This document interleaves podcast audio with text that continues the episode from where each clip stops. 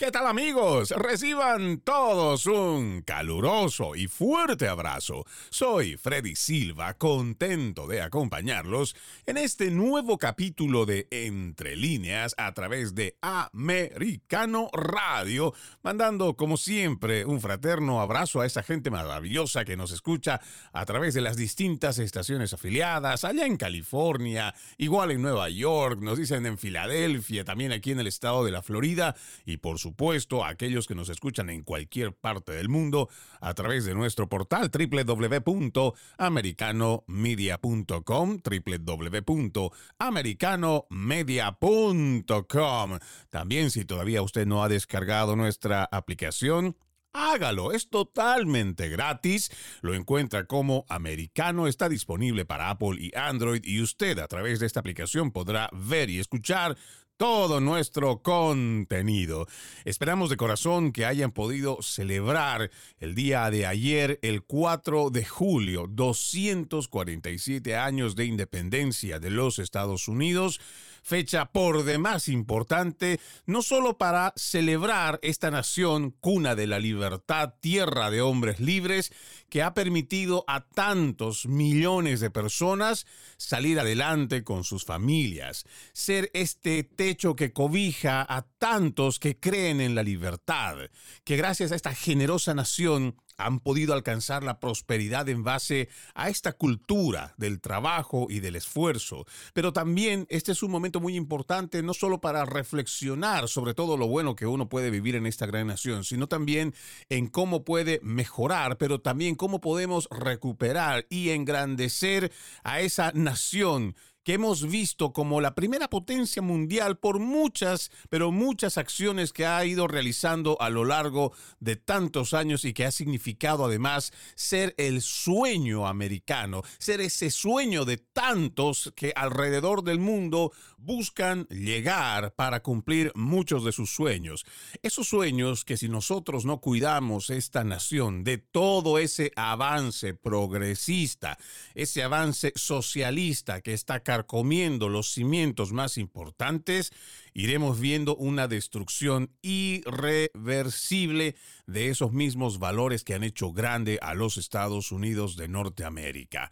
Dicen por ahí que los eslogans, los mantras, acompañan a esos sueños, a esos deseos. Hay uno que se va manejando en campañas políticas, pero más allá de lo que es esa campaña política, deberíamos nosotros aceptarla y abrazarla como parte nuestra cuando decimos America First.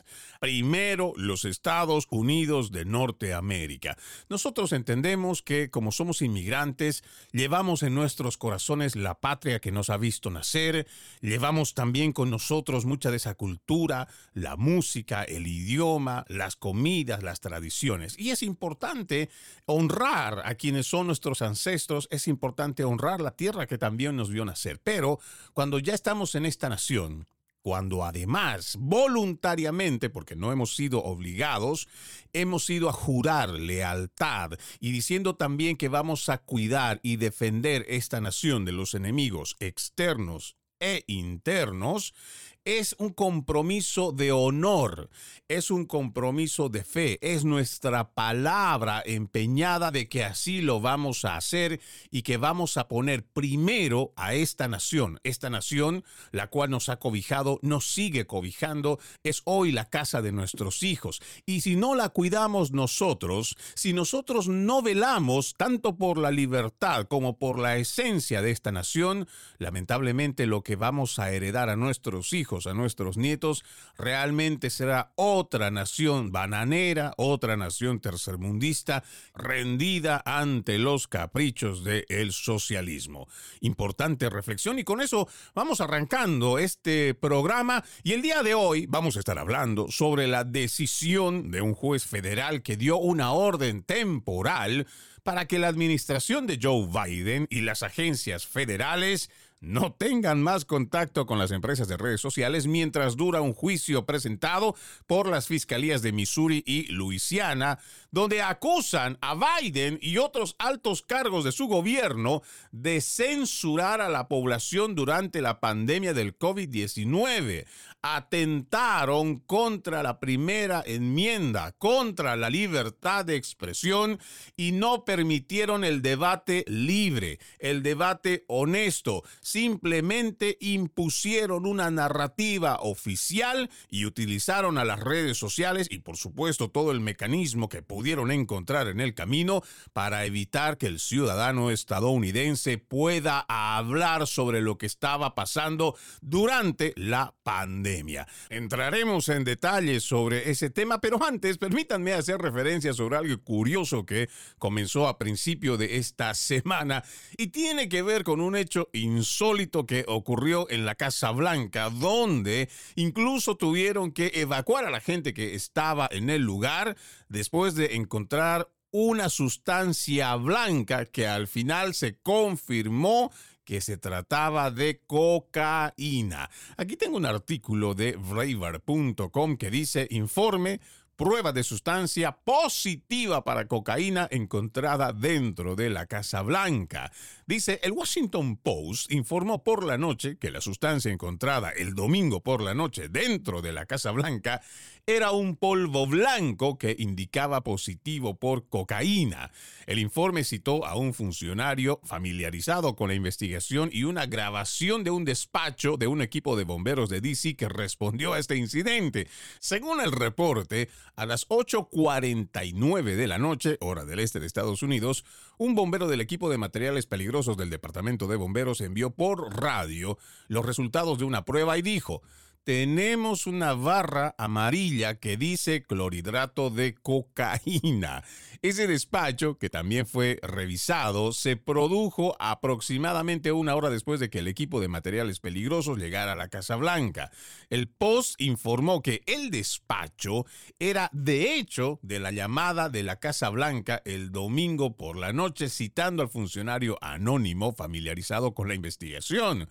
La cantidad de la sustancia era pequeña. Un portavoz del servicio secreto, Steven Kopek, dijo no confirmaron si la sustancia contenía cocaína en ese momento, pero el portavoz Anthony Guglielmi le dijo al Post más tarde que la sustancia estaba siendo sometida a más pruebas, pero al final se descubrió que se trataba de cocaína. En más de los informes también dice que el ala oeste, donde los funcionarios afirman que se descubrió la cocaína, es el centro de actividad de la Casa Blanca.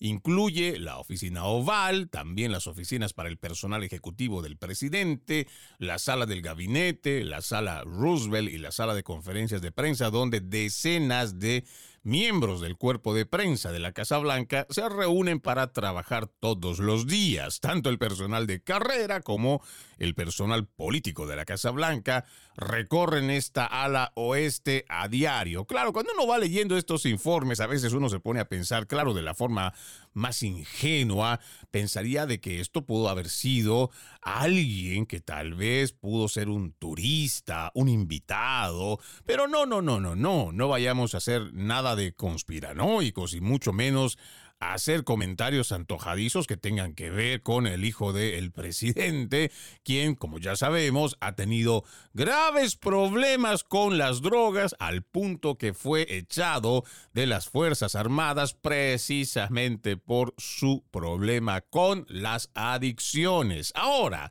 dicen que la biblioteca de la Casa Blanca está ubicada en la residencia ejecutiva, es parte del recorrido por el que los miembros del público caminan regularmente, también está dos pisos por debajo de la vivienda de la primera familia o de la familia presidencial. Hasta el momento hay gente que va especulando y seguramente nosotros pensaremos que no se trata del mencionado hijo del presidente, pero alguien tendrá que responder por ello, porque no vamos a simplemente quedarnos con el cuento que ponen a través de la prensa progresista de que, ups, seguramente se le cayó a algún turista que visitaba el lugar. No, nosotros entendemos que la Casa Blanca es una de las instalaciones más resguardadas, cuidadas de todos los Estados Unidos, porque ahí reside la familia de la autoridad más importante de la nación y que seguramente dentro de la misma habrán cámaras de seguridad que estén monitoreando 24 horas del día y tendremos en las próximas horas, aunque vemos que se están tardando demasiado, porque no nos olvidemos que esto ha ocurrido el domingo por la noche, o sea que lunes, martes, vamos para el día miércoles y aparentemente todavía no tenemos el nombre de la persona que habría metido a la Casa Blanca. Ahora, esto es muy importante porque se supone que cuando estamos hablando de algo tan sui generis, algo que dentro de lo que consideramos las buenas tradiciones, la buena moral, estos hechos no deberían pasar. Y en la medida en la que estos personajes que están a cargo de la investigación, ya sea el servicio secreto o cualquier otro, sigan esperando para dar a conocer el nombre de quién ha sido el que ha metido la cocaína, habrá muchísimo más espacio para la especulación a través no solo de la prensa, aunque ya sabemos que la prensa progresista está aliada con el gobierno de turno, pero sí vamos a ir viendo especulaciones a través de las redes sociales. Vamos a nuestra primera pausa aquí en Entre Líneas. This episode is brought to you by Shopify. Forget the frustration of picking commerce platforms when you switch your business to Shopify, the global commerce platform that supercharges your selling wherever you sell. With Shopify, you'll harness the same intuitive features, trusted apps, and powerful analytics used by the world's leading brands. Sign up today for your $1 per month trial period at shopify.com slash tech, all lowercase. That's shopify.com slash tech. Seguimos, seguimos con más de Entre líneas a través de Americano Radio, mandando un fuerte abrazo a todas las estaciones afiliadas a la programación de Americano. Mandamos un abrazo hasta Bakersfield, California, allá en la 1560 AM. Aquí en el sur de la Florida, la 790 AM Radio Libre en California, en Pensilvania, donde quiera que usted nos esté escuchando, reciba ese fraterno abrazo y lo invito, si todavía no lo ha hecho, descargue nuestra aplicación americano. Es totalmente gratis y usted lo tiene disponible para Apple y Android. Hemos planteado este tema que nos parece muy importante, es la decisión de un juez federal que dio una orden temporal para que la administración de Joe Biden y las agencias federales no tengan más contacto con las redes sociales mientras dura un juicio presentado por las fiscalías de Missouri y Luisiana. Aquí tengo un artículo de el dailymail.com. Esto fue escrito por Emily Gooding, reportera política senior. Esto fue del 4 de julio de este 2023 con el título Juez federal prohíbe que los miembros de la administración de Biden se reúnan con las empresas de las redes sociales por las acusaciones de que coludieron con los ejecutivos para crear un ministerio de la verdad orwelliano durante la pandemia del COVID y los conservadores fueron censurados. En el primer párrafo dice, un juez federal bloqueó a las agencias y funcionarios clave de la administración de Joe Biden para que no se reúnan y se comuniquen con las grandes empresas tecnológicas en un fallo extraordinario que podría cambiar la forma en que se usan las redes sociales. En su fallo, el juez designado por Donald Trump, Terry Doughty, dijo que durante la pandemia del COVID-19, el gobierno de los Estados Unidos parece haber asumido un papel similar al de un ministerio de la verdad orwelliano. Cuando hablan este tema de orwelliano, por favor, usted recordará la novela 1984, si todavía no lo ha leído, de George Orwell, lo invito a que lo haga, porque es una especie de premonición, una clarividencia que ha tenido quien lo ha escrito y que lamentablemente vamos viendo que eso está pasando no solo en los Estados Unidos, sino en gran parte de Occidente, donde lamentablemente tenemos gobiernos que se disfrazan de democráticos, pero no son más que gobiernos totalitarios, autócratas, que a través de una orden ejecutiva, igual como lo conocemos en Latinoamérica, decreto supremo,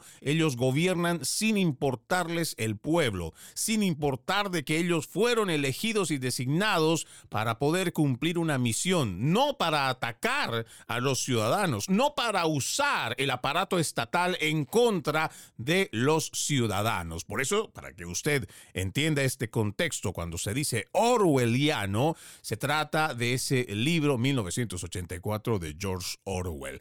Continuando con la lectura, dice, la medida cautelar es en respuesta a una demanda presentada por los fiscales generales republicanos de los estados de Luisiana y Missouri, que afirman que el gobierno cometió censura y silenció las voces conservadoras. Los estados argumentaron que los funcionarios del gobierno fueron demasiado lejos en sus esfuerzos por alentar a las empresas de redes sociales a abordar las publicaciones que les preocupaban que pudieran contribuir a la vacilación de la vacuna COVID-19 o cambiar e influir en las elecciones. No nos olvidemos que hay aspectos que podríamos nosotros nombrar como una forma de coerción que han utilizado agencias federales para poder hacer manipulaciones manipulación del mensaje, manipulación del lenguaje. Y aquí es importante hacer un análisis muy profundo sobre lo que nosotros vamos entendiendo por desinformación. Esto que hemos hablado en muchos otros programas donde lamentablemente quienes están ocupando cargos políticos, quienes están como funcionarios públicos en función, no quieren ser cuestionados por sus ciudadanos. Si alguien, por ejemplo, vamos a remitirnos a este caso sobre el COVID-19 durante la pandemia, se decían cosas absurdas, totalmente anticientíficas y que se transmitían a través de la principal cadena de noticias o las principales cadenas de noticias, los medios de comunicación y las redes sociales. Tenían a la gente atemorizada constantemente con muerte, contagio, muerte, contagio, muerte y más contagio. Y durante el 2020 se impusieron medidas políticas, más no médicas que impidieron, por ejemplo, la libre transitabilidad de las personas. Y todo en nombre del bien común. Pero hoy, lamentablemente, estos atropellos contra los derechos fundamentales, por mucho que hayan sido pensados en nombre del bien común, fueron violentados. Estos derechos constitucionales fueron violentados. Lo mismo que tratados internacionales fueron mandados a la basura por todo este séquito de politiqueros que lo único que querían era ejercer control, no necesariamente ayudar a las personas y combatir este virus chino que llegó a muchas partes del mundo. Se establecieron narrativas las cuales no se podían cuestionar. Por ejemplo, al momento de decir que las personas obligatoriamente tenían que usar una mascarilla, no se informó al ciudadano debidamente, incluso con datos que vienen desde la Organización Mundial de la Salud, que en un documento de 14 a 16 páginas emitido en junio del 2020 indicaba que existían más efectos negativos que positivos en el uso constante de las mascarillas. Esos mismos datos, dos años después, fueron confirmados por un estudio realizado en la Universidad de Johns Hopkins que indicó que tan solo se pudo reducir la mortalidad del COVID en un 0,2% en el uso de las mascarillas o ordenar a la gente en encierros o lo que llamamos también los arrestos domiciliarios. Este es un informe lapidante que tratamos siempre de que la gente pueda buscarlo y seguramente cuando usted digite el informe de la Universidad de Johns Hopkins va usted a confirmar que tan solo el 0,2%. Imagínese que ni siquiera la mitad de uno, que sería 0,5. No todo lo que pudo ayudar. El uso obligatorio de las mascarillas, igual que los encierros, apenas y ha contribuido con un 0,2% a reducir la mortalidad por el virus chino. Pero tan solo hablar de ese informe a través de las redes sociales, principalmente la de Facebook, eso te valía la censura, la cancelación, te decía que tú ya no podías compartir información a través de los grupos o simplemente te decían que tu alcance iba a ponerse por debajo de todos los demás o que no te van a dejar ni siquiera poner un like, poner una publicación, compartir un video, una fotografía. Estabas censurado y de eso puedo dar fe porque todavía Facebook, mis cuentas, las tiene censuradas, las cuales no me permite hacer publicaciones que tengan que ver con la vacuna del COVID-19. Lo que no te ha dicho Facebook hasta el sol de hoy no solo tiene que ver con esta acusación, o más bien con este fallo que ha dado un juez federal de que han cometido una censura, un atentado contra la libertad de expresión.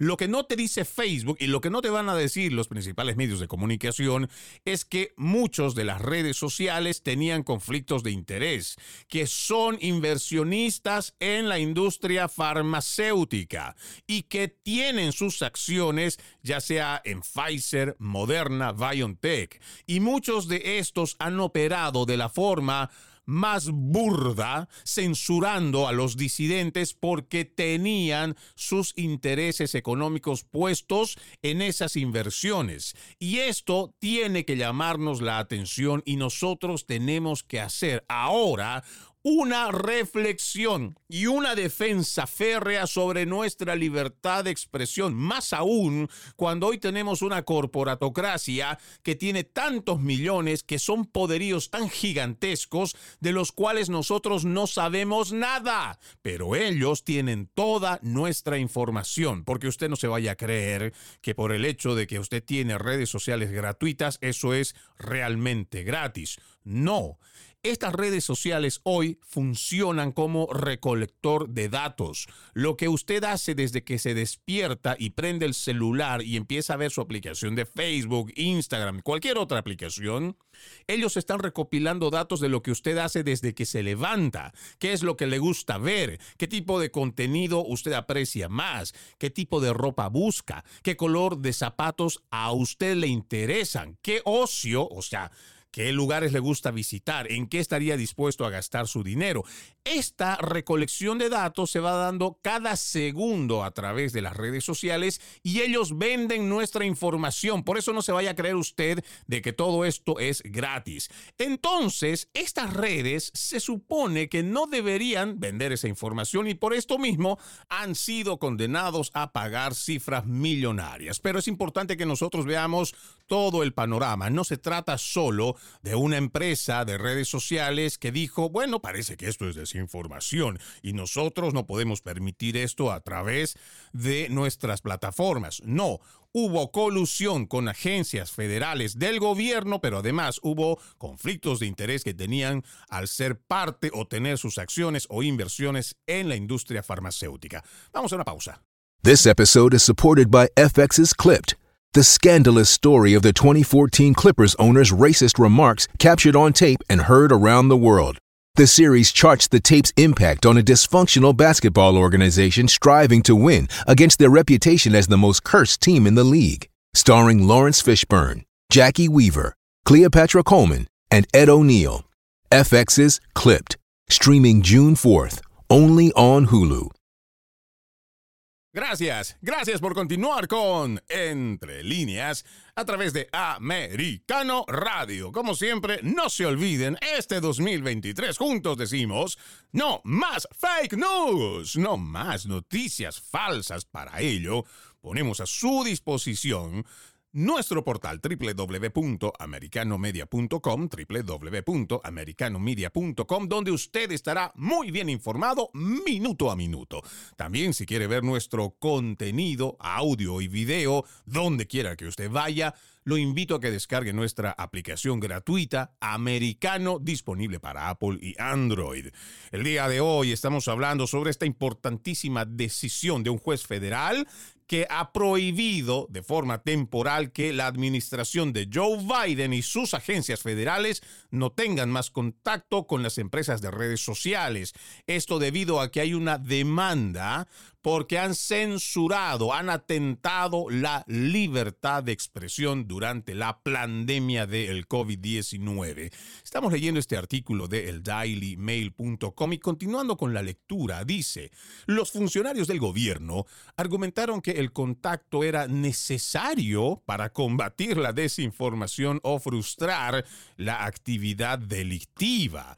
El caso involucró a la Casa Blanca del presidente Joe Biden con la empresa Google, liderado por Sander Pichai, Twitter, liderado por ese entonces no Elon Musk, sino sus anteriores ejecutivos, igual que Meta, la empresa matriz de Facebook e Instagram dirigida por Mark Zuckerberg. No se olviden que Mark Zuckerberg en muchas oportunidades o entrevistas que ha tenido de forma pública ha indicado que se le acercaron agentes del FBI para sugerirle, obviamente que cuando ya viene un agente federal no necesariamente es para decirte, mira, creo que deberías pensarlo. Generalmente vienen con otra intención, pero si nosotros nos referimos a lo que pasó con la computadora portátil de Hunter Biden, el mismo Mark Zuckerberg dijo que vinieron agentes federales a decirle que se podría tratar de desinformación rusa. No llevaron ningún tipo de documentación que acredite semejante falacia que ya hemos visto en este 2023,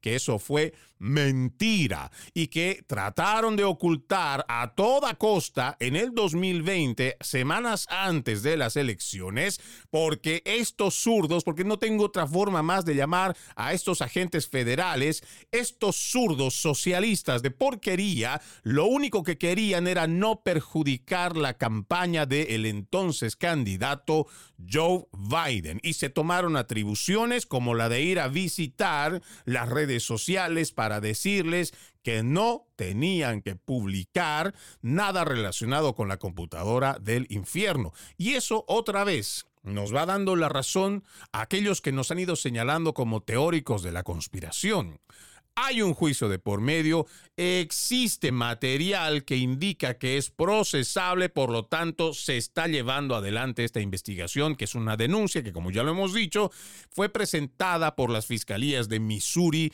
y de Luisiana, donde indica claramente que este nuevo Ministerio de la Verdad creado por Joe Biden y algunas agencias federales, igual que altos funcionarios de su gobierno, impusieron narrativas silenciando a los disidentes y prohibiendo el debate justo y legítimo que todo ciudadano debería de tener en una sociedad libre, en una sociedad sana. Continuando con el artículo dice, el fallo es una victoria para los republicanos y podría reducir los esfuerzos para combatir las narrativas falsas y engañosas mientras los estadounidenses se preparan para las elecciones presidenciales del 2024. Muchos republicanos, incluido el propio presidente Donald Trump, argumentaron que los conservadores fueron atacados injustamente y las plataformas de redes sociales eliminaron publicaciones acusaron a las grandes empresas tecnológicas como Facebook, Twitter y YouTube de censurar a sus críticos. Los fiscales generales, hablamos de el de Missouri y el de Luisiana, en sus presentaciones, dijeron que las acciones del gobierno equivalen a las violaciones más atroces de la primera enmienda en la historia de los Estados Unidos de Norteamérica. Esta es una gran victoria para la primera enmienda en este Día de la Independencia, escribió el fiscal general de Missouri, Eric Schmidt, en Twitter.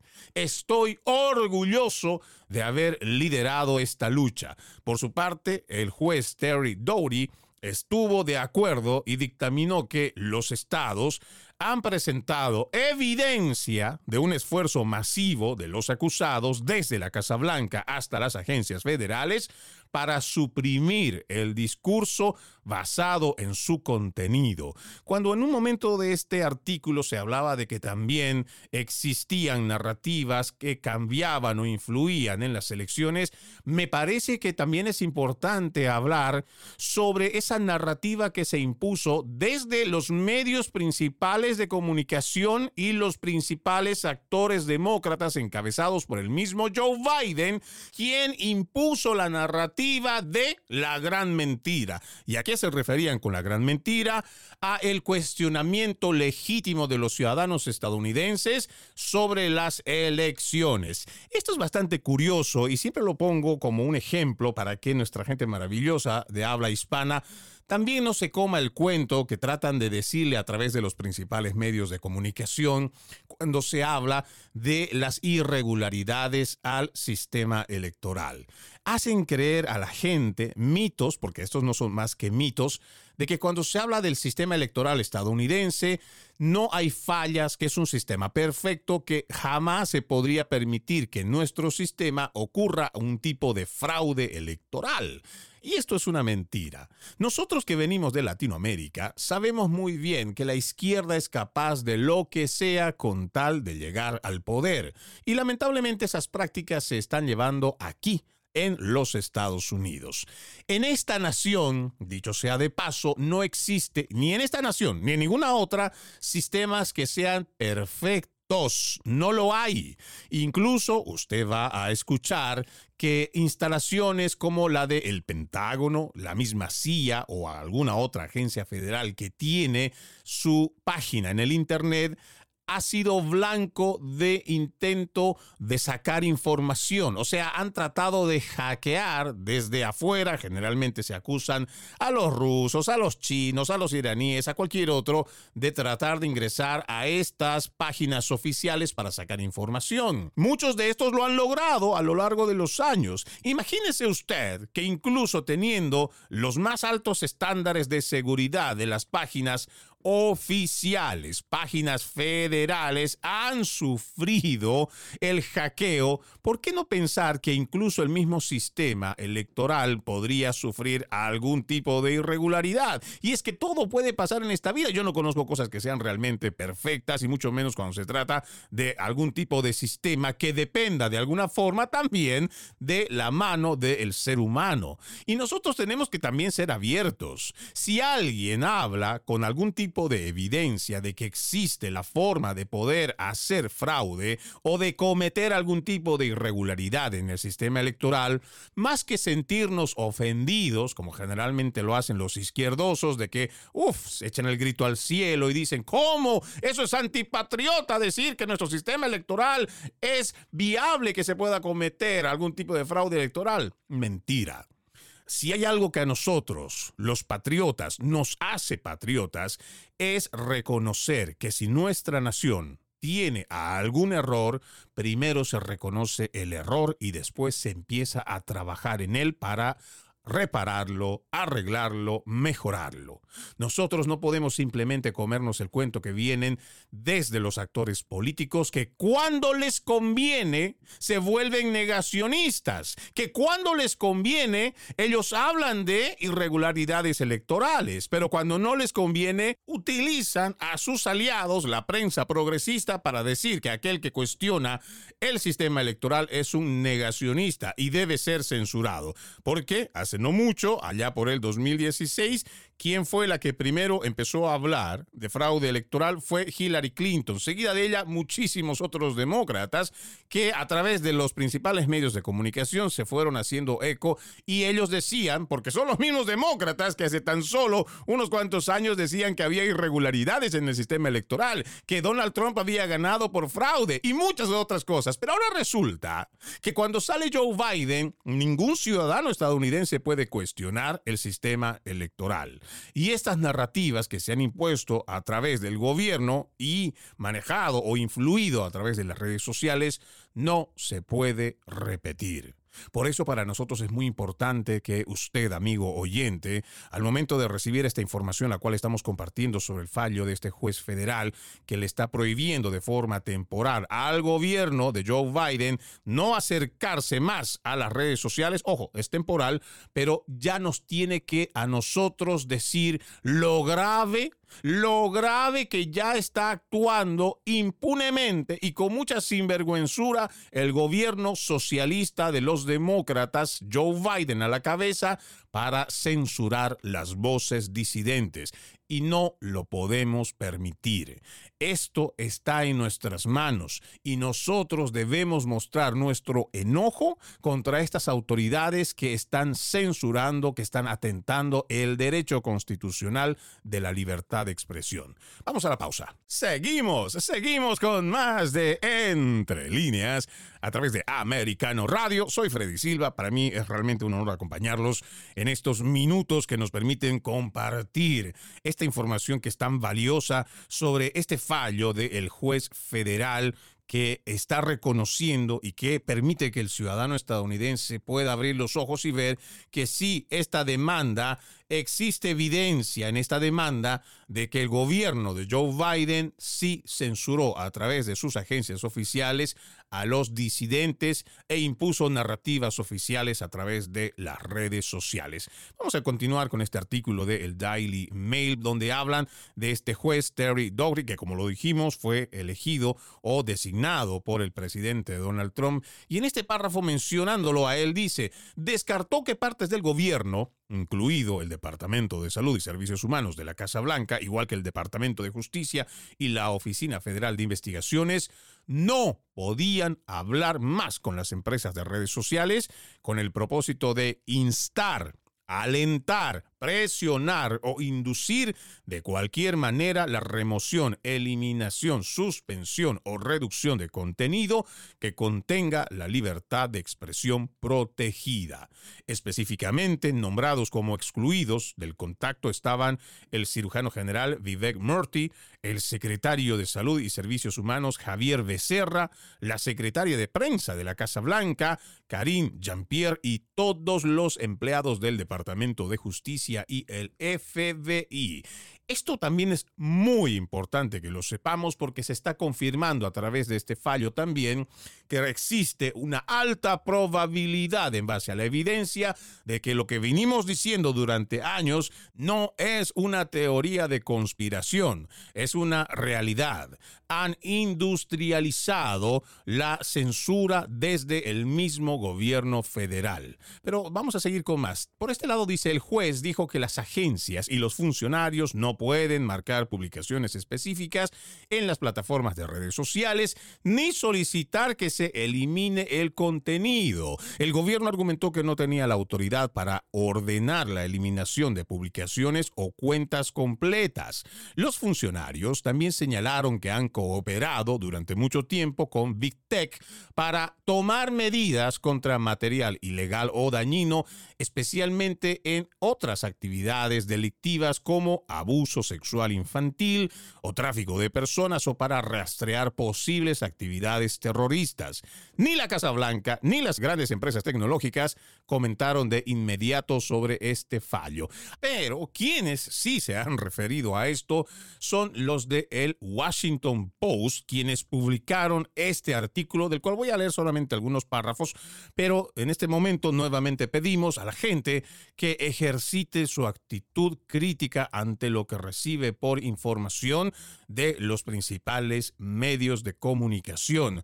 Tenemos que leer entre líneas lo que nos están diciendo porque son precisamente estos masivos medios de comunicación los que a través de sus publicaciones, a través de sus noticias, terminan influyendo en las decisiones, ya sea electorales o igual en las decisiones de vida de muchos de los ciudadanos. Este artículo tiene por título Juez bloquea a funcionarios estadounidenses de contactos tecnológicos en caso de la primera enmienda. La medida del juez designado por Trump podría poner fin a años de esfuerzos para mejorar la coordinación entre el gobierno y las empresas de las redes sociales. Esto fue escrito por Kat Sarksevsky, el 4 de julio de este 2023. Pero ya empezando en el titular, escuchen esto y que se va a replicar en el siguiente párrafo y es importante que nosotros leamos entre líneas. Dice por acá, la medida del juez designado por Donald Trump podría deshacer años de esfuerzos para mejorar la coordinación entre el gobierno y las empresas de las redes sociales. Durante más de una década, el gobierno federal ha intentado trabajar con empresas de redes sociales para abordar la actividad delictiva, incluidas las imágenes de abuso sexual infantil y el terrorismo. Tal parece que quien ha escrito este artículo no busca la forma de ocultar de que ya estaban coludidos desde mucho antes el gobierno federal con las redes sociales. Pero tenemos que hacernos preguntas, ¿no? Porque si bien nosotros podemos entender que las agencias como el FBI y otras de inteligencia podrían necesitar coordinar con las redes sociales para ir en contra de la actividad delictiva, esta que tanto flagelo trae para los más pequeños, el abuso sexual infantil y también la trata y tráfico de personas, nosotros lo podríamos comprender desde ese punto. Pero ¿por qué? Las redes sociales tendrían que ser un brazo operativo del gobierno para que cuando desde las agencias federales digan este es un disidente que está hablando en contra de la narrativa oficial, vamos a suspenderle o vamos a hacerle un shadow banned para que la gente no vea su contenido o le vamos a suspender por unos seis meses para que aprenda la lección y que no se le vaya a ocurrir ir en contra de una narrativa oficial. Por lo menos eso a nuestro entender. Pero también hay que hacernos muchas otras preguntas. ¿Por qué tendría un gobierno federal que estar hablando con redes sociales privadas y que se les otorgue un vínculo directo, lo que podríamos llamar un link, un enlace, donde sean los mismos agentes los que tengan el pase directo para poder, a través de las redes sociales, crear una lista negra, una lista de disidentes para terminar censurándolos? ¿Por qué tendríamos que nosotros tener algo así? Pero también nos parece realmente deleznable que desde los principales medios de comunicación se atrevan a decir que este fallo va a entorpecer o deshacer años de esfuerzo para mejorar la coordinación entre el gobierno y las empresas de redes sociales.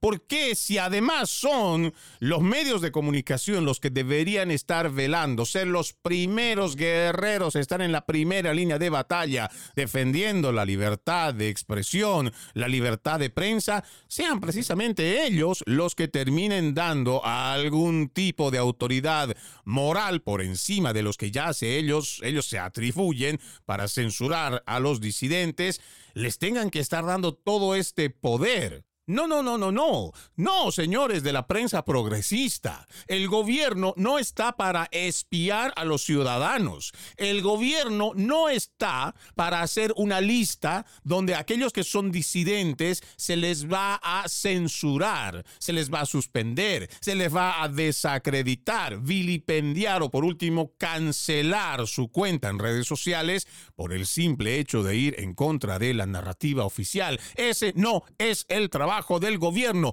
y está muy mal que desde los principales medios de comunicación no solo avalen, sino que apoyen, respalden este tipo de prácticas. Ya hemos visto que lamentablemente estas agencias en nombre del bien común, en nombre de la seguridad nacional, han pasado por encima por muchos años por los derechos constitucionales establecidos en esta nación. Y no podemos seguir permitiendo todo esto. Necesitamos que el gobierno cada vez sea más reducido, pero además es el ciudadano el que tiene que controlar a su gobierno, no el gobierno controlar a sus ciudadanos. Por eso la constitución de los Estados Unidos empieza con las tres palabras, we the people, nosotros, el pueblo. No dice ahí we the government. No dice nosotros, el gobierno.